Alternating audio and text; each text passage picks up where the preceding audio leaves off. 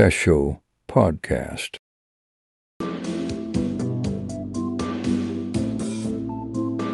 Thank you for always being faithful followers of this program. It's a pleasure to have you on set. And we are sure that tonight, as every Tuesday from 7 p.m., you're going to learn a lot and you're going to be totally enriched by the topic of this evening.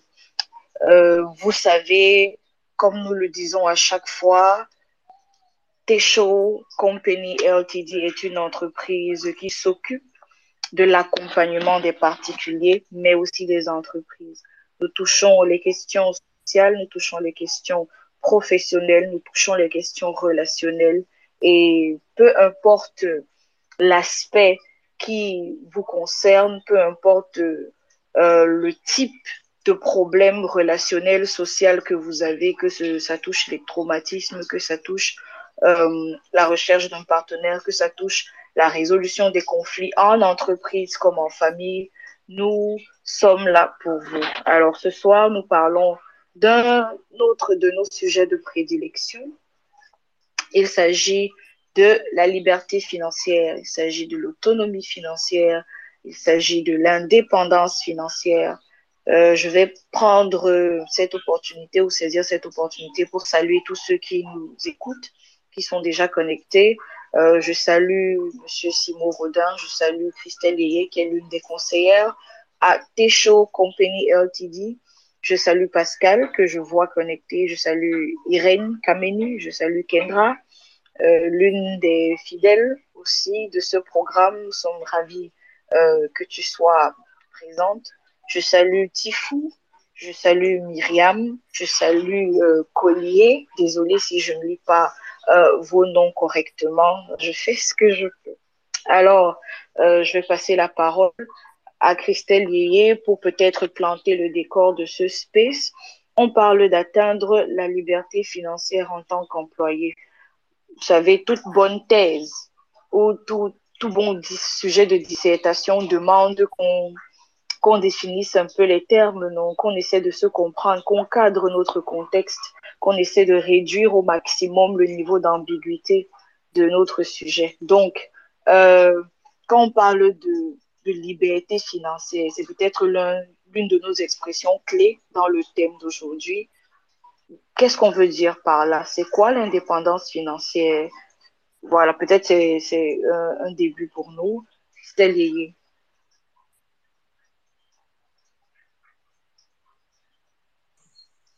Ok, euh, bonsoir à tous, bonsoir Elodie. Le sujet est très intéressant parce qu'on dit très souvent que l'argent, c'est le nerf de la guerre. Euh, quand on parle de liberté financière, je pense que c'est la capacité qu'on a de pouvoir couvrir toutes ces dépenses de telle sorte qu'on n'ait plus forcément besoin de travailler qu'on soit à mesure de couvrir toutes ces dépenses, que ce soit les dépenses élémentaires, les dépenses de santé, bref, toutes les dépenses qui nous permettent de vivre sans plus avoir à dépendre d'un travail. C'est ce que moi j'appellerais liberté financière.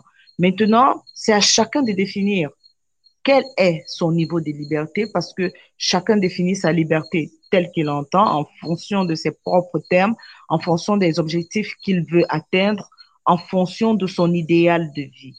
Donc, euh, c'est ainsi que je définirais ce terme-là pour commencer. Merci, Elodie. Ok, merci beaucoup, Christelle Ayé. Je tiens à souligner euh, que nous avons généralement deux conseillères lors de nos différents spaces et malheureusement, l'une des autres conseillères, Dr. Fon, Elisabeth n'est pas disponible ce soir, mais je sais que partout où elle se trouve, malgré ses différentes occupations, elle est avec nous en esprit. Et donc, nous parlons d'indépendance financière, de liberté financière, et Christelle nous a donné sa définition à elle, être capable de couvrir ses dépenses sans automatiquement ou sans pour autant avoir à dépendre d'un travail. Hmm. Je pense que dès l'entame, on pourrait dire que c'est un peu utopique. Est-ce que vraiment quelqu'un peut vivre sans dépendre d'un travail, sans sortir tous les matins pour aller faire ci, que ce soit dans son business personnel ou que ce soit euh, en tant qu'employé? Je sais pas, est-ce que c'est vraiment possible? Cette indépendance financière n'est-ce pas un peu le rêve qu'on nous vend, le rêve que les influenceuses nous vendent? Qu'est-ce que vous en pensez, vous qui nous écoutez? Vous êtes, euh, vous pouvez nous donner votre avis, vous pouvez nous donner euh, votre opinion à ce sujet. Christelle l'indépendance financière, la liberté financière, autonomie financière, je pense que ce sont des expressions qu'on peut utiliser de façon interchangeable. Est-ce que c'est possible?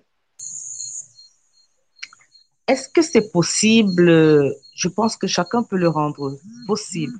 Au-delà de cette euh, image erronée que veulent nous projeter souvent euh, les, les influenceuses, je pense qu'il y a cette vision qu'on a atteinte. Parce que lorsqu'on parle de liberté, d'être en mesure de couvrir toutes ces dépenses sans avoir à dépendre d'un travail, cela ne veut pas dire qu'on ne travaille pas, mais cela veut dire qu'on est capable de décider de ne pas travailler, mais d'avoir toutefois des revenus qui, qui viennent de ses investissements, de, ses, de son épargne et de tous les revenus passifs qu'on peut avoir à côté.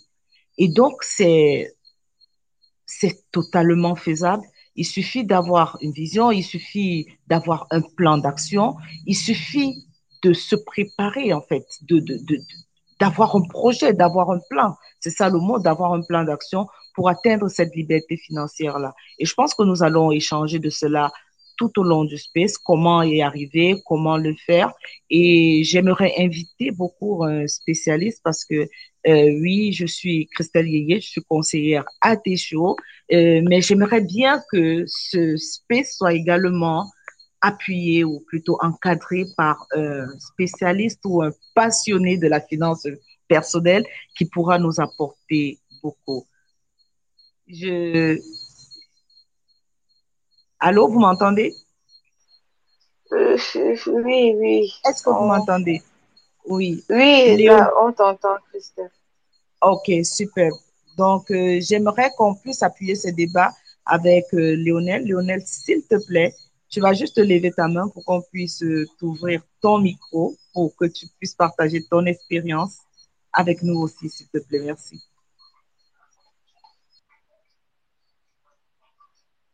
Ok, je souhaite la bienvenue à Lionel.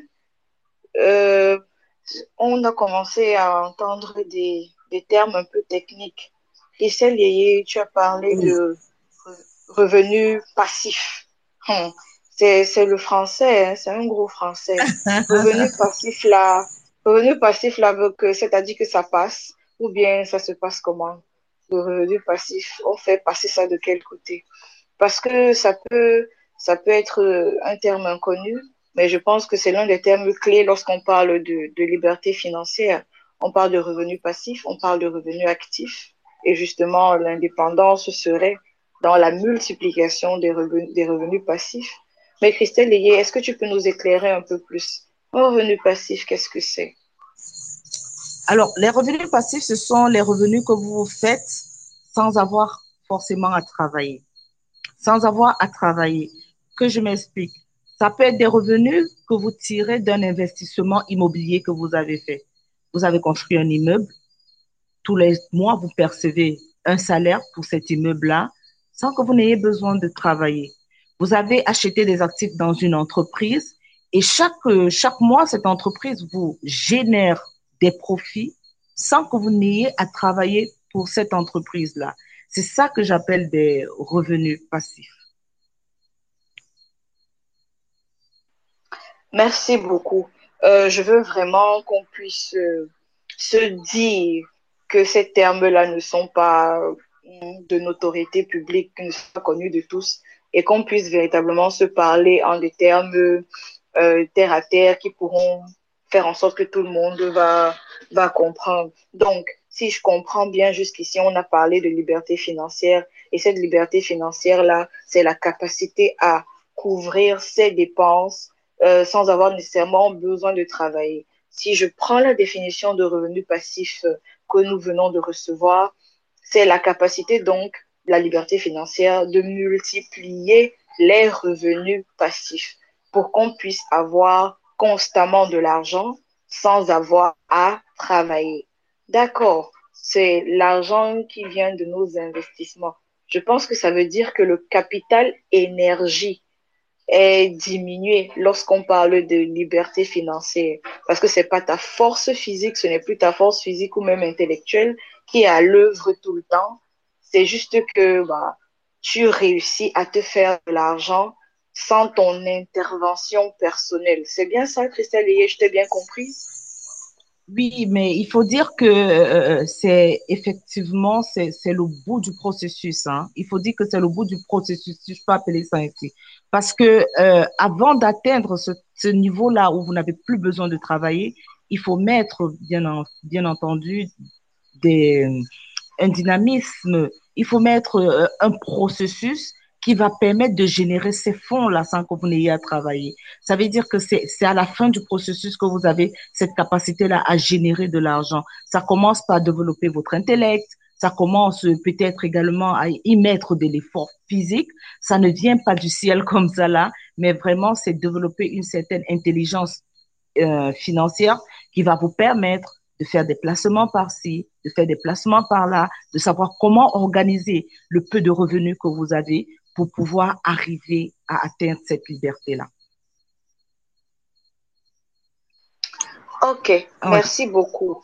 Je vais, je vais prendre un autre, un autre mot-clé de notre thème ce soir. Et l'autre mot-clé, c'est employé. Parce qu'il faut bien qu'on reste dans notre contexte. On parle de comment atteindre sa liberté financière en tant qu'employé c'est pas en tant que personne lambda, c'est pas en tant que peut-être investisseur, c'est pas en tant que donc, c'est assez cadré la personne ou les personnes à qui on s'adresse ou la cible de notre intervention ce soir. Et donc, on veut définir employé comme quoi Ça peut avoir l'air bête, mais peut-être ça peut nous aider à circonscrire euh, euh, la cible ou le concerné ou les concernés de ce space en tant que tel. Euh, qui est l'employé dans notre contexte? Comment est-ce qu'on définit ce terme, Christelle Alors, qui est l'employé? C'est bien sûr, c'est quelqu'un qui travaille, qui travaille pour euh, avoir un salaire. Mais la réalité, tu vois, c'est que euh, lorsqu'on travaille pour un salaire et on s'attend à avoir ce salaire et ce salaire sert à couvrir ses revenus. Mais, euh, qu'est-ce que je raconte? Excusez-moi, ce salaire sert à couvrir ses, ses dépenses.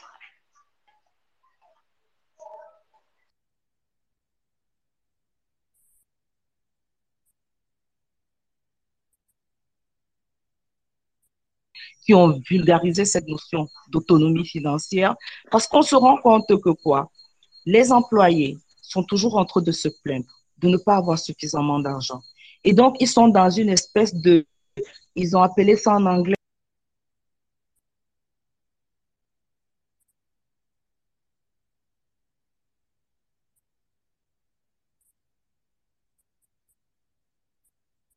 à s'offrir ce qu'on veut, on n'arrive pas à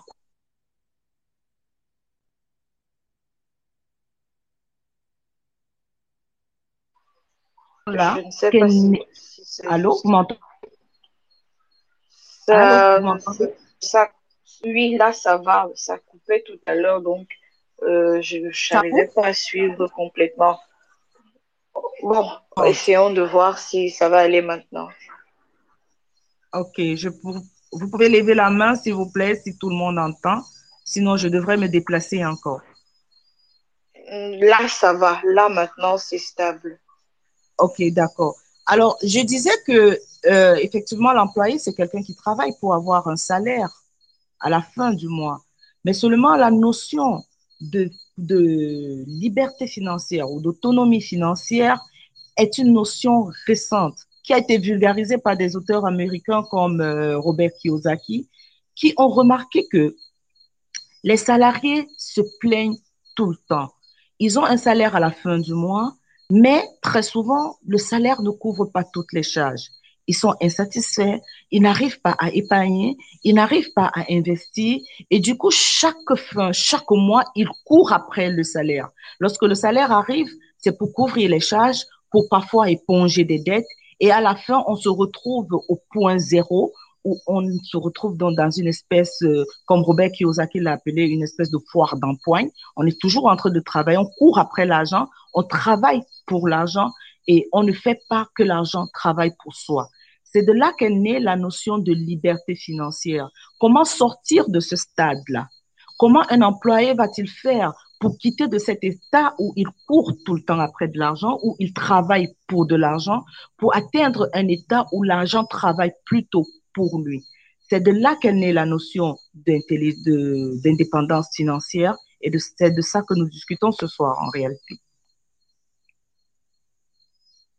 Allô, Elodie? Oui, oui, oui euh, nous t'avons bien suivi. Ces éclaircissements, c'est assez important. Donc, l'idée, c'est que l'argent travaille pour nous, pas que nous travaillons pour l'argent. C'est ça l'idée. Oui. Hmm, ok. Ça veut dire que je suis allongée sur mon lit, je dors. Et puis, l'argent entre. Mais tu as souligné quelque chose euh, tout à l'heure et je pense que ce, ce n'est pas à négliger. C'est que avant d'arriver à ce niveau-là, parce que là, c'est la fin du processus, tu l'as dit tout à l'heure. C'est, disons que c'est l'arrivée, la ligne d'arrivée. Avant d'arriver hein, à la ligne d'arrivée, si je peux me permettre, il y a la course encore à faire. Il y a les, les, processus à suivre. Il y a un certain suivi un canevas pour pouvoir arriver. On ne va pas se lever un jour et puis comme ça, hmm, l'argent entre. Exactement, Elodie. D'accord. C'est un processus, c'est plusieurs étapes.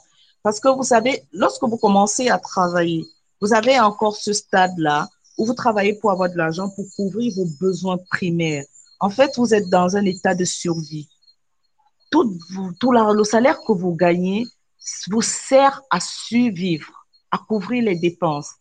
Et donc, c'est une étape. Maintenant, vous pouvez passer à une autre étape qui est celle où vous pouvez arriver à vous constituer euh, un certain niveau d'économie, une certaine épargne, une épargne qui peut vous permettre de tenir pendant une certaine période. Je vais dire n'importe quoi. Les, les spécialistes de la finance recommandent très souvent six mois. Six mois, être en mesure d'avoir une épargne qui peut vous couvrir six mois de dépenses. À partir de ce moment-là, vous arrivez à une certaine stabilité financière, à la stabilité.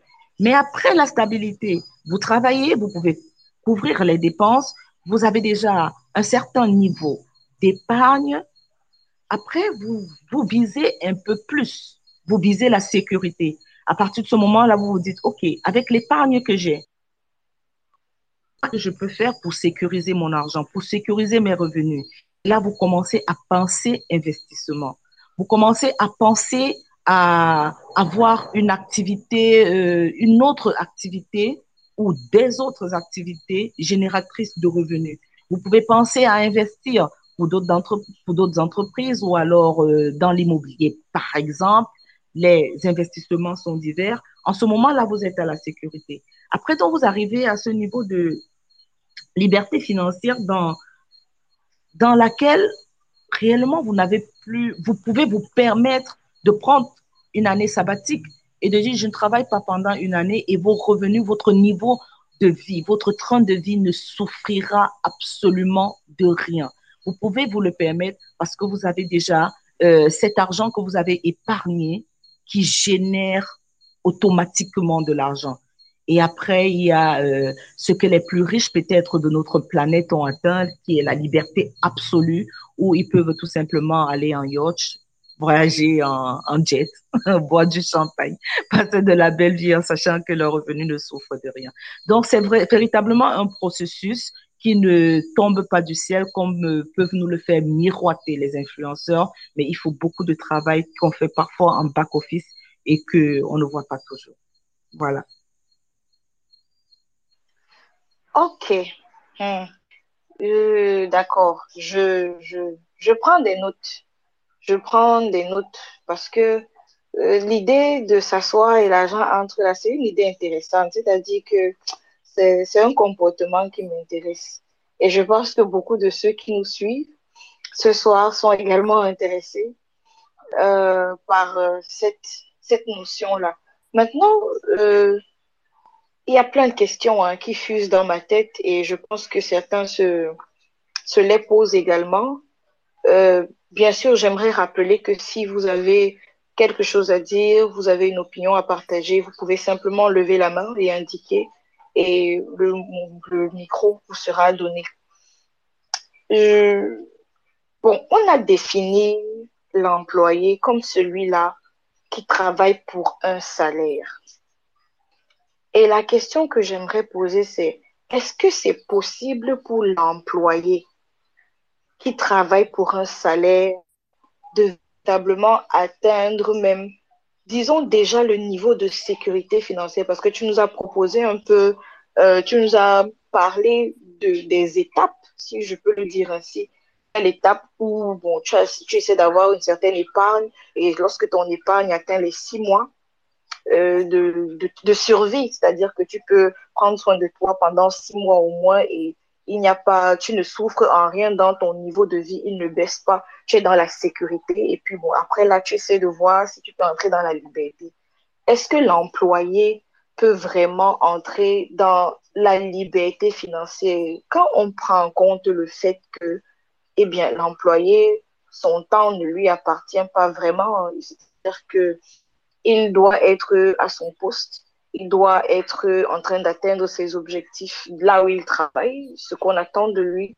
Et donc, où la faisabilité de cet employé-là, comment est-ce qu'il va trouver les voies et les moyens de, de pouvoir générer de l'argent alors qu'il est, disons, employé? Il doit être en train de travailler, je sais pas, peut-être certains c'est 8 heures de, travail, certains c'est 7 heures, certains c'est 9 heures, certains c'est 10 heures de travail. Comment, dans la posture de l'employé, je, veux bien croire que ceux qui nous suivent ce soir vont peut-être rentrer avec des idées hein, d'investissement ou des idées, je sais pas. Ce, ce serait intéressant si ça pouvait être pratique. Et donc, la question là, là, c'est l'employé qui doit être à son poste de travail du lundi au samedi, peut-être du lundi au vendredi, peut-être du lundi au dimanche. Comment est-ce qu'il trouve le moyen de pouvoir entrer dans une liberté financière? Christelle euh, Je vais partager peut-être cette petite histoire avec vous. C'est l'histoire euh, d'une connaissance, en fait. C'est une connaissance qui est passionnée de pâtisserie elle est passionnée de pâtisserie et elle travaille effectivement avec un emploi de temps très serré parce qu'elle travaille dans une multinationale. Et étant passionnée de pâtisserie, elle a commencé à faire ses pâtisseries à la maison, à les proposer d'abord à des amis. Ça a commencé par un gâteau par-ci, un gâteau par-là, une brioche par-ci, une brioche par-là, des biscuits, et ainsi de suite. Et c'était sa petite activité les week-ends et parfois même tard le soir lorsqu'elle rentrait du travail. Et petit à petit, elle a commencé à générer de l'argent avec cette activité-là. Déjà parce qu'elle l'aimait beaucoup, mais aussi elle s'est rendue compte que au fur et à mesure qu'elle faisait, elle se faisait de l'argent à côté.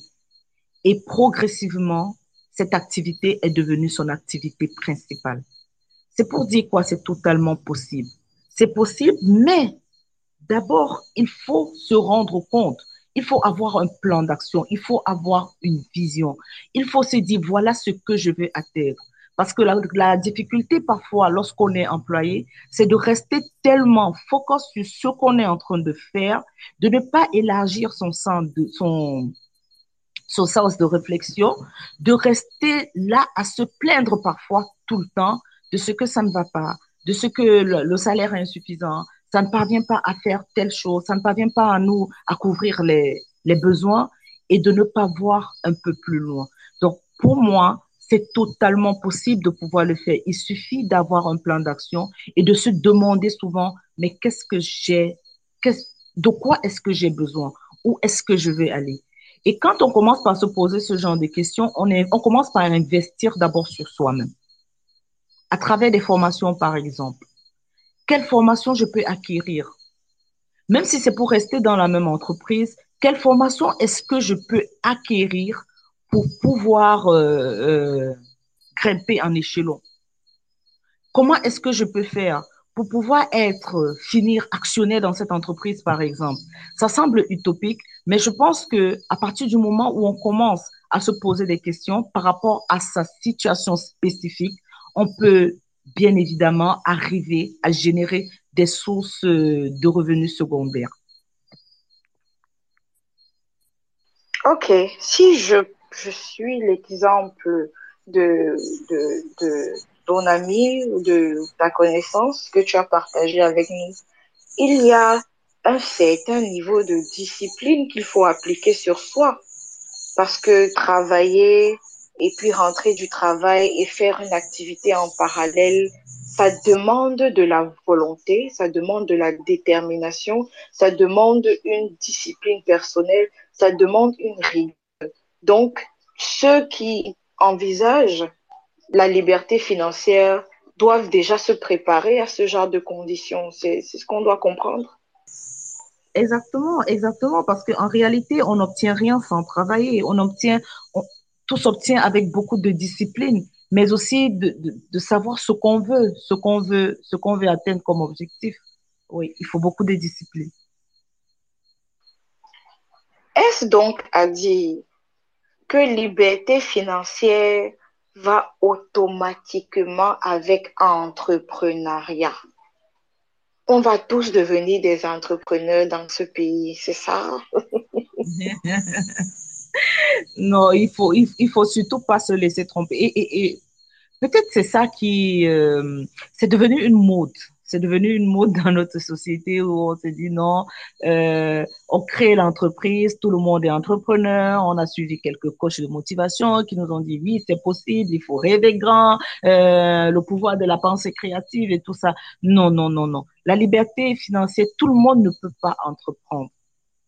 Tout le monde ne peut pas entreprendre, mais quand, quand on parle de liberté, il y a, n'oublie pas le côté investissement. N'oublions pas le côté investissement. On peut entreprendre en faisant quelque chose qui nous passionne en tant qu'activité secondaire, mais on peut aussi investir auprès des personnes qui ont la capacité de générer de l'argent. Et peut-être que chez nous, dans notre société africaine, ça peut encore être lent à démarrer, mais dans des sociétés plus évoluées, les sociétés européennes et tout, il y a des capacités, la possibilité d'acheter des actions dans des entreprises, d'investir dans d'autres entreprises, d'investir auprès des projets d'autres entrepreneurs pour générer de l'argent. Chez nous, ici, plus communément, on va sur l'immobilier. On va sur l'immobilier, on se dit, bon, OK, tu as un bout de terrain, tu construis euh, des appartements ou bien des studios à louer et ça te génère de l'argent. Mais de plus en plus, il faut également penser à son projet immobilier. Parce que malheureusement, on peut le voir souvent avec certains de nos parents qui ont investi dans ces maisons d'habitation qui aujourd'hui, à l'âge de la retraite, n'arrivent pas à rentrer pleinement en possession de leurs revenus parce qu'il y a toujours des locataires vicieux, il y a des locataires qui, euh, qui, euh, qui dérangent, les contrats ne sont pas toujours bien arrangés. Et donc, du coup, il faut davantage penser, même lorsqu'on veut investir dans l'immobilier, penser à comment mieux s'organiser. Mais je pense réellement que avoir un petit business, ça ne fait du mal à personne à partir du moment où on est passionné par cela et on a la capacité de le faire. Et aussi, j'aimerais ajouter l'élément de connaître, euh, de connaître le milieu dans lequel on veut investir. Euh, récemment, on a, des, on a eu des, des, des actualités de personnes qui se sont faites escroqués par des entreprises qui avaient un système euh, Ponzi, un système Ponzi. Nous avons eu Mal, nous avons eu plusieurs autres entreprises comme ça, où les gens ont déposé des fonds en espérant que ça allait générer beaucoup d'argent, mais ils ont, ils ont tout perdu. Il y a plusieurs personnes qui ont tout perdu. D'où l'importance de vraiment de se rapprocher des fois des professionnels pour, euh, pour je vais dire quoi, pour développer euh, son intelligence financière et apprendre vraiment de ceux qui sont professionnels du métier.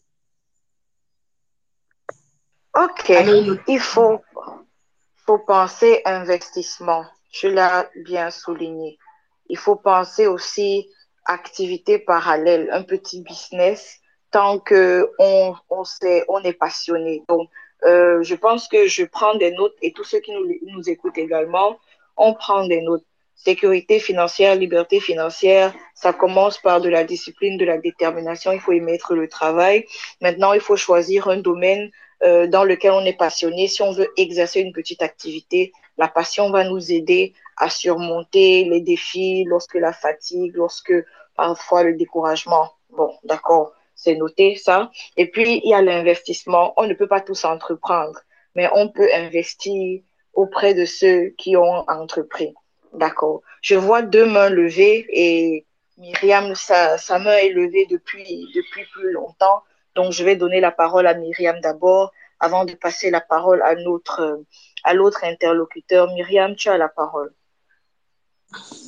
Bonsoir tout le monde. Bonsoir, bonsoir. Merci de me passer la parole. J'avais deux questions, mais je crois qu'on a répondu à la première. La première était de savoir, est-ce que pour atteindre la liberté euh, financière en tant qu'employé, il faut forcément être entrepreneur? Et si oui, pensez-vous que tout le monde euh, il, peut se plaire en tant que, peut être entrepreneur parce qu'il y a des employés, il y a des gens qui se plaisent dans le monde de l'emploi et qui sont vraiment pas faits pour être entrepreneurs. Comment cela peut atteindre la liberté financière? Donc, je crois que euh, Christelle Yaya a répondu qu'il faut investir dans des, dans des entreprises. Maintenant, pour un, un employé qui touche, je vais dire, un cas pratique, moins de, de 200 000, dans quel type euh, dans quoi peut-il investir pour pouvoir prétendre atteindre la liberté financière? Parce qu'on sait que même pour investir, il faut avoir une certaine somme pour investir dans des grandes sociétés ou bien pour être actionnaire dans certaines sociétés, on te demande parfois un million ou 500 000. Dans quoi est-ce qu'un un employé vraiment qui touche moins de, de, de 200 000 ou 150 000 peut-il investir? Merci. La question la blesse. C'est pratique jusqu'à. Merci Myriam. merci, merci Myriam pour, euh, merci pour la question. Dans quoi est-ce qu'un employé qui gagne 200 000 peut-il investir? L'investissement commence par un programme, par une vision. Qu'est-ce que tu veux d'abord? Et il y a une chose qui est importante, c'est de commencer à épargner. Imagine, tu gagnes 200 000. Ce que nous faisons, la plupart d'entre nous font, c'est quoi? Tu gagnes 200 000, tu commences à enlever l'argent du, du, du, loyer, tu enlèves l'argent de la nourriture, tu enlèves l'argent de la tante qui t'a demandé si, du parent qui t'a demandé ça. Vous m'entendez ça? Oui. Vous m'entendez? Oui, oui. Oui, oui. On enlève le taxi, on enlève l'argent de l'apéro, on enlève l'argent des sacs Chanel. Voilà.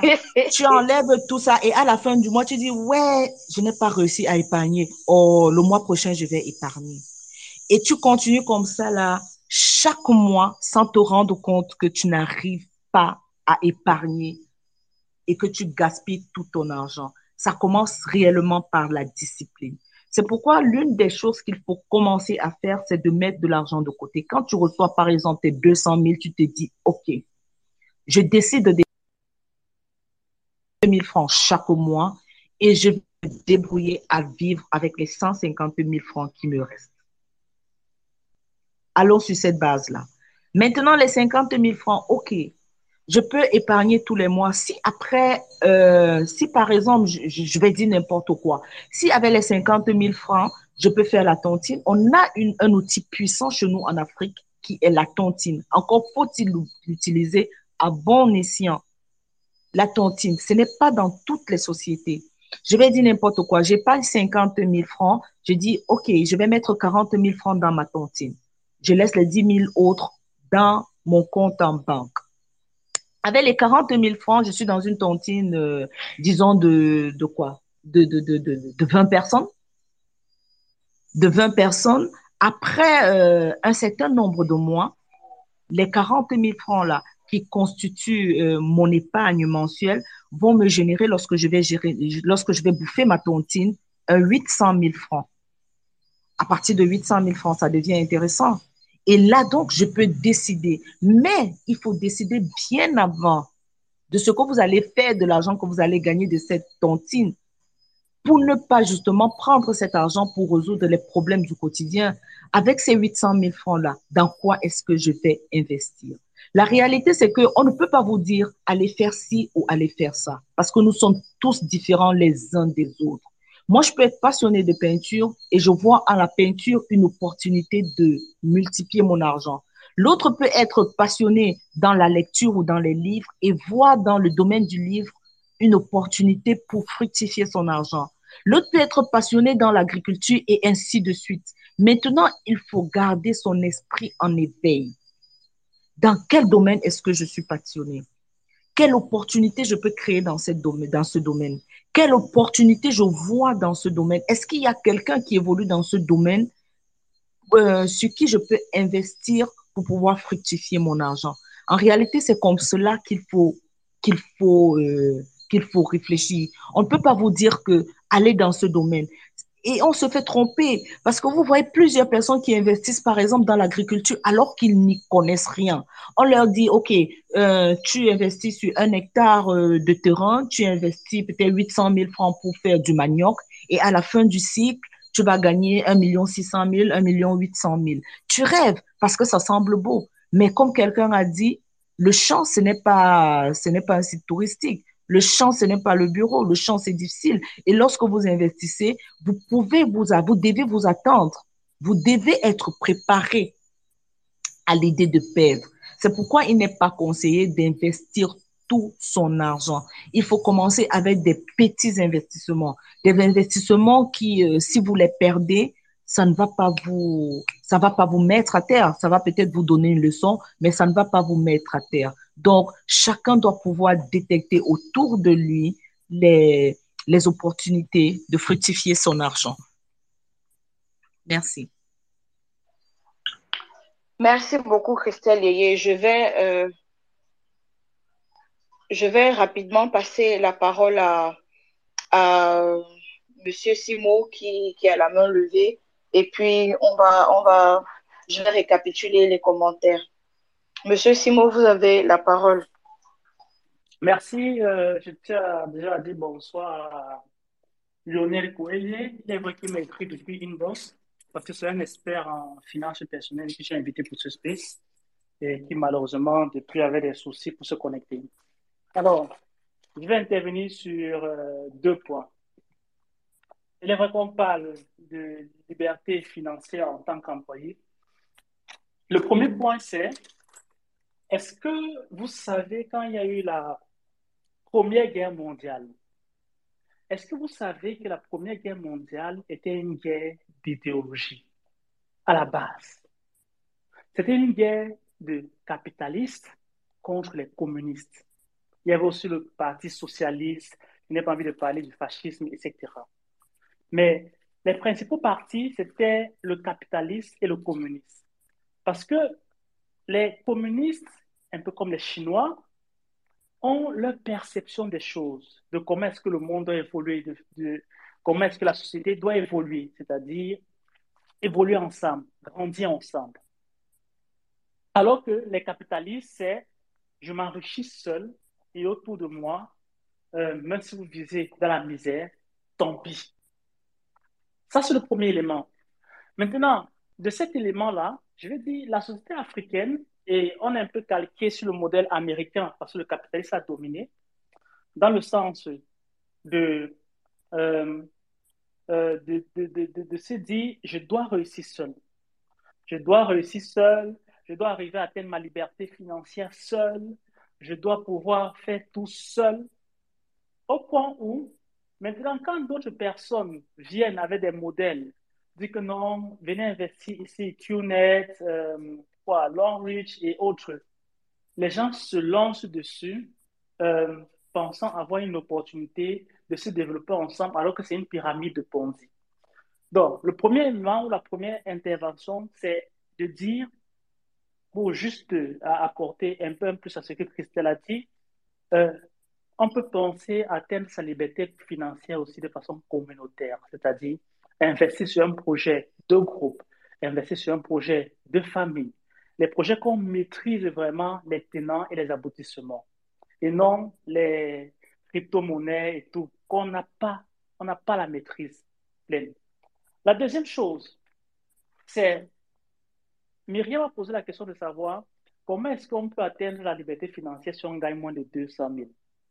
Alors, je vais prendre euh, l'exemple l'illustration de la chèvre de ma mère, de Théodore Kaema, qui est une très belle illustration de l'investissement et de la patience. Il dit ceci, et ce principe, nos parents aussi l'appliquaient. C'est-à-dire, avec 15 000 francs, tu peux avoir une chèvre. C'est-à-dire, si que tu as épargné 15 000 francs, tu peux avoir une chèvre, tu peux avoir un bouc, ou tu n'as pas besoin de bouc. Généralement, la chèvre peut s'accoupler avec le bouc du voisin. Et quand la chèvre s'accouple, elle donne des petits. Quand ce sont des chèvres, on ne touche pas parce que ça constitue un peu comme le capital. On veut qu'elle se multiplie. On ne coupe pas l'arbre qui donne des fruits. Et quand c'est le bouc, oui, celui-là, on peut vendre. Et vous voyez, lorsque tu investis sur une chèvre, tu ne dépenses pas pour euh, la nourriture. Parce que la chèvre se nourrit des aides. Il est vrai que quand on est en communauté urbaine, et ça, c'est, ça s'applique plus qu'on est en communauté rurale, on peut appliquer ces principes-là. Mais ce que je veux dire, c'est quoi? C'est que on a tendance à dire que ah, nos parents ne connaissaient pas. Nos parents, ah, ils faisaient quoi? Mais on ne se rend pas compte que nos parents ont réussi à construire des maisons en gagnant moins que ce qu'on gagne aujourd'hui. Il est vrai que le coût de la vie n'était pas aussi cher, mais il y avait déjà l'inflation à l'époque. Nos parents ont réussi à acheter des terrains. Nos parents ont réussi à investir parce qu'ils calculaient, ils regardaient les éléments qui peuvent les permettre de produire de l'argent. Et ce principe, je vais terminer par là, ce principe d'investir sur des éléments qui ne nous font pas dépenser, on appelle ça, on peut appeler ça des banques mobiles. Je l'ai tellement observé au nord. Dans le grand nord du Cameroun et même au Mali, ça il applique aussi beaucoup plus dans le Tchad, les pays de l'Afrique de l'Ouest. Le détail constitue un investissement. Quand tu veux compter la richesse d'une personne, tu demandes, tu as combien de têtes de bétail? Parce qu'il sait qu'il achète une certaine quantité et là, cette quantité va se multiplier. Et plus ça se multiplie, plus ça détermine sa richesse. Et ce bétail-là, il n'a pas besoin de payer pour avoir la nourriture parce que ce bétail se promène et se nourrit et l'enrichit. Donc, on doit penser à des mécanismes euh, pareils pour pouvoir développer la richesse. Et dans notre cercle, ce bétail peut être euh, euh, autre chose, du moins autre activité, qu'on peut, des services, des pailles ou des choses qu'on peut acheter, en revendre, et ça multiplie nos avoirs. Donc, c'est ce que vous apportez comme un euh, élément de contribution. Merci. Ok, c'est tout ce que vous voulez intervenir de votre part. Merci beaucoup. Donc, le facteur temps le facteur patience, je pense que c'est quelque chose que nous n'avions pas consciemment relevé. Il y a le facteur patience. Ça veut dire que pour atteindre la liberté financière, il faudrait déjà avoir la patience d'épargner parce que ça va prendre du temps, ça va prendre euh, un certain temps. Et donc, il faut avoir la patience d'épargner. Et maintenant, une fois qu'on a monté l'épargne, peut-être, euh, Christelle y a parlé de, des tontines qui sont l'une l'une de nos pratiques, qui est l'une de nos pratiques euh, ici en Afrique, les tontines. Donc, la patience de tranquillement euh, cotiser sa tontine, donc cotiser sa tontine jusqu'à ça arrive à un certain montant. Et puis, avec ce montant-là, pendant qu'on fait cette cotisation, on réfléchit aux possibles moyens de d'investir, aux possibles moyens de Hmm, d'accord, le bétail, moi ça m'intéresse. Hein, de... Le bétail, c'est une idée, la vente, le commerce, c'est une idée. D'accord, j'espère que ceux qui nous suivent jusqu'ici euh, réussissent à avoir véritablement des idées pratiques. Nous, le désir que nous avions dans ce space, ce n'était pas de donner plein, plein de cours théoriques et de, d'idées peut-être pas applicable parce qu'il y a plein de gens qui, qui, qui le font déjà. Mais c'était d'avoir vraiment, d'apporter une plus-value euh, à ceux qui vont nous écouter ce soir. Et j'espère que jusqu'ici, euh, ça se passe bien. Je ne sais pas si quelqu'un a, a autre chose à, à dire avant que je ne passe à la prochaine question. Je vois que Dr. Fon Elizabeth nous a rejoint quelque part et je lui passe un bonsoir particulier. You're welcome to today's space. Yeah, thank you, uh, Elodie, and uh, good evening, everyone. I'm sorry I had another engagement, and that's why I could not collect connect earlier. But uh, we thank God that everything from the little I listened to, I think you are giving practical tips on the subject. Thank you very much. Okay, thank you. Test Show Podcast.